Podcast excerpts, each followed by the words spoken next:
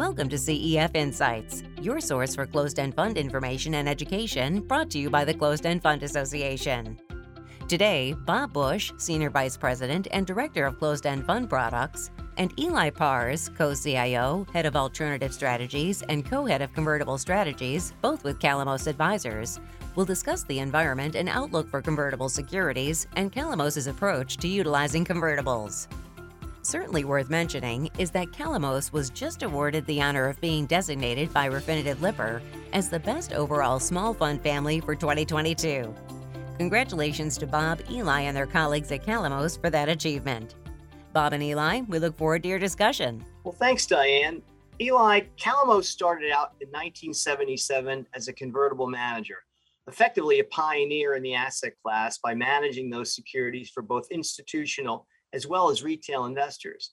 Today, Calamos manages approximately 43 billion in assets, including approximately 15 billion in convertibles and over 10 billion in seven closed-end funds. With this long history of managing the asset class, what are the key characteristics of convertible securities and how can this benefit investors? Thanks, Bob. Converts are a very interesting way to get equity exposure with a little less risk. So, step back and learn a little bit about what the structure is. So, convertibles, first and foremost, are a bond. They're typically issued at par with a five year term and redeemable par. But they also have embedded in them the option for you to convert into the company's stock. And it's your option. So it really only comes into play when the stock moves up. The combination of the two, the option and the bond, give you the ability to get equity exposure when things are going well for the company, but you become a bondholder if things are you know less well and protected the downside with that bond component the end result you get when you actively manage these in a portfolio, you get equity like returns over a full market cycle with less volatility. Thanks, Eli. And how diverse is the universe of issuers in the convertible space with regards to industry sector and also geography? Yeah, so while convertibles tend to work best for growthier companies, we see all kinds of companies in the convert market. You see a lot of growth tech and healthcare, and consumer companies come to the convert space. But you also see some bigger cap companies. It's a pretty good mix. And geographically, while it's somewhat dominated by the US, with the US being about 60% of the market, there's a big convertible market in Europe. There's a big convertible market in Asia. There's a meaningful convertible market in Japan. So it, you know, there's there's a lot of different ways to look at the global convertible market. and Eli, obviously, you know this. We've seen exceptionally robust issuance over the past two years with over $300 billion of new deals coming out in 2020 and 2021. And I, would imagine as we get into a rising interest rate environment, it may become even more compelling for some issuers to access the convertible market. Are the expectations for this trend that will continue in 2022? And what opportunities does this dynamic present to investors of convertibles? Yeah, we've had nice growth in the issuance in the convertible market over the last couple years, and expectations are for a good year this year as well. You know, obviously we've had a little volatility in the first quarter with everything going on around the world. In really volatile times, convertibles like other asset classes don't see a lot of new issuance, but we think there's a fair amount of pent up demand on both the issuer side and the investor side that uh, should create a healthy market going forward for the rest of the year. And the issuance really kind of is helpful multiple ways and converts. It expands the opportunity set, it brings new companies to the market that didn't have exposure to in the convert market in the past. And it allows you to rebalance your portfolio. Convertibles are great securities that give you good upside participation and good downside protection when they're around par. But if they work out and the stock's up 50 or 100%, then they can look a lot like equity. At that point, we want to rotate out of the more equity sensitive convert into something closer to par with better convexity. And the new issue market makes it easy for us to do that kind of rebalancing. Now, obviously, Eli, we've had you know a recent sell-off in financial markets, certainly equities and convertibles as well.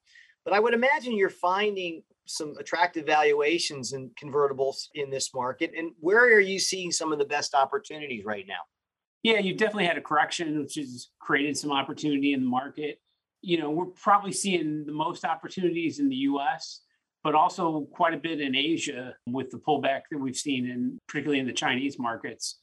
Europe is a little trickier right now with the war still raging in Ukraine, but we have some attractive selective exposure we like in that region as well as we know, interest rates continue to be low, but the Fed has begun shifting to certainly a less accommodative stance. Inflation has become a concern. We've got geopolitical issues out there, and that's created uncertainty. How does all of this position converts in the current market? And what is your thinking for the outlook for the rest of 2020, 2022? Yeah.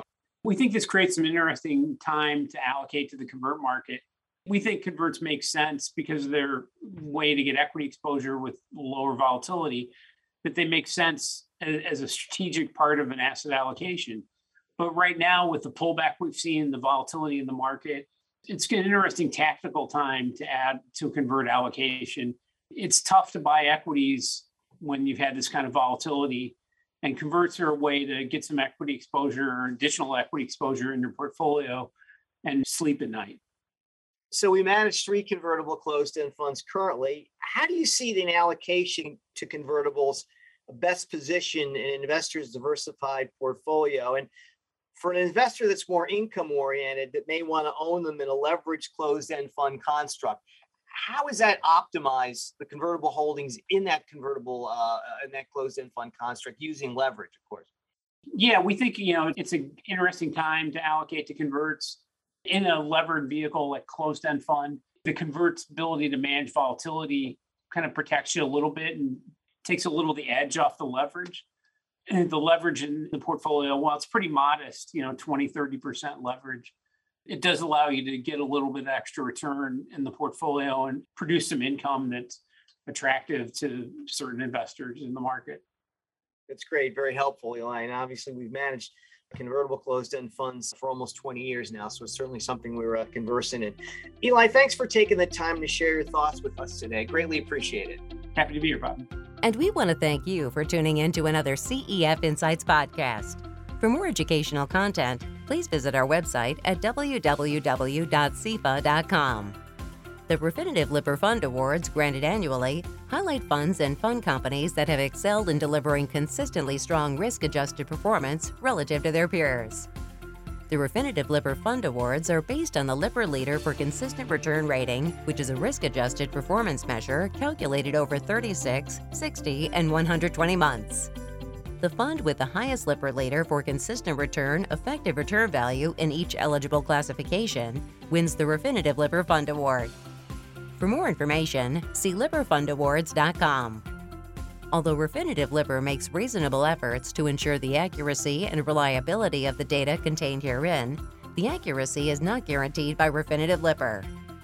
Refinitiv Lipper Fund Awards is a copyright of Refinitiv. All rights are reserved and used under license. Opinions and estimates offered constitute our judgment and are subject to change without notice, as are statements of financial market trends, which are based on current market conditions. We believe information provided here is reliable, but do not warrant its accuracy or completeness. The material is not intended as an offer or solicitation for the purchase of any financial instrument. The views and strategies described may not be suitable for all investors. This material has been prepared for informational purposes only and is not intended to provide and should not be relied on for accounting, legal, or tax advice. References to future returns are not promises or even estimates of actual returns a client may achieve. Any forecasts contained herein are for illustrative purposes only and are not to be relied upon as advice or interpreted as a recommendation. The securities highlighted are discussed for illustrative purposes only. They are not recommendations. The risk of investing in convertible securities includes the potential for a decline in value during periods of rising interest rates and the risk of the borrower to miss payments, synthetic convertible instruments risk, consisting of fluctuations inconsistent with the convertible security and the risk of components expiring worthless, foreign securities risk, equity securities risk, interest rate risk, credit risk, high yield risk, portfolio selection risk, and liquidity risk.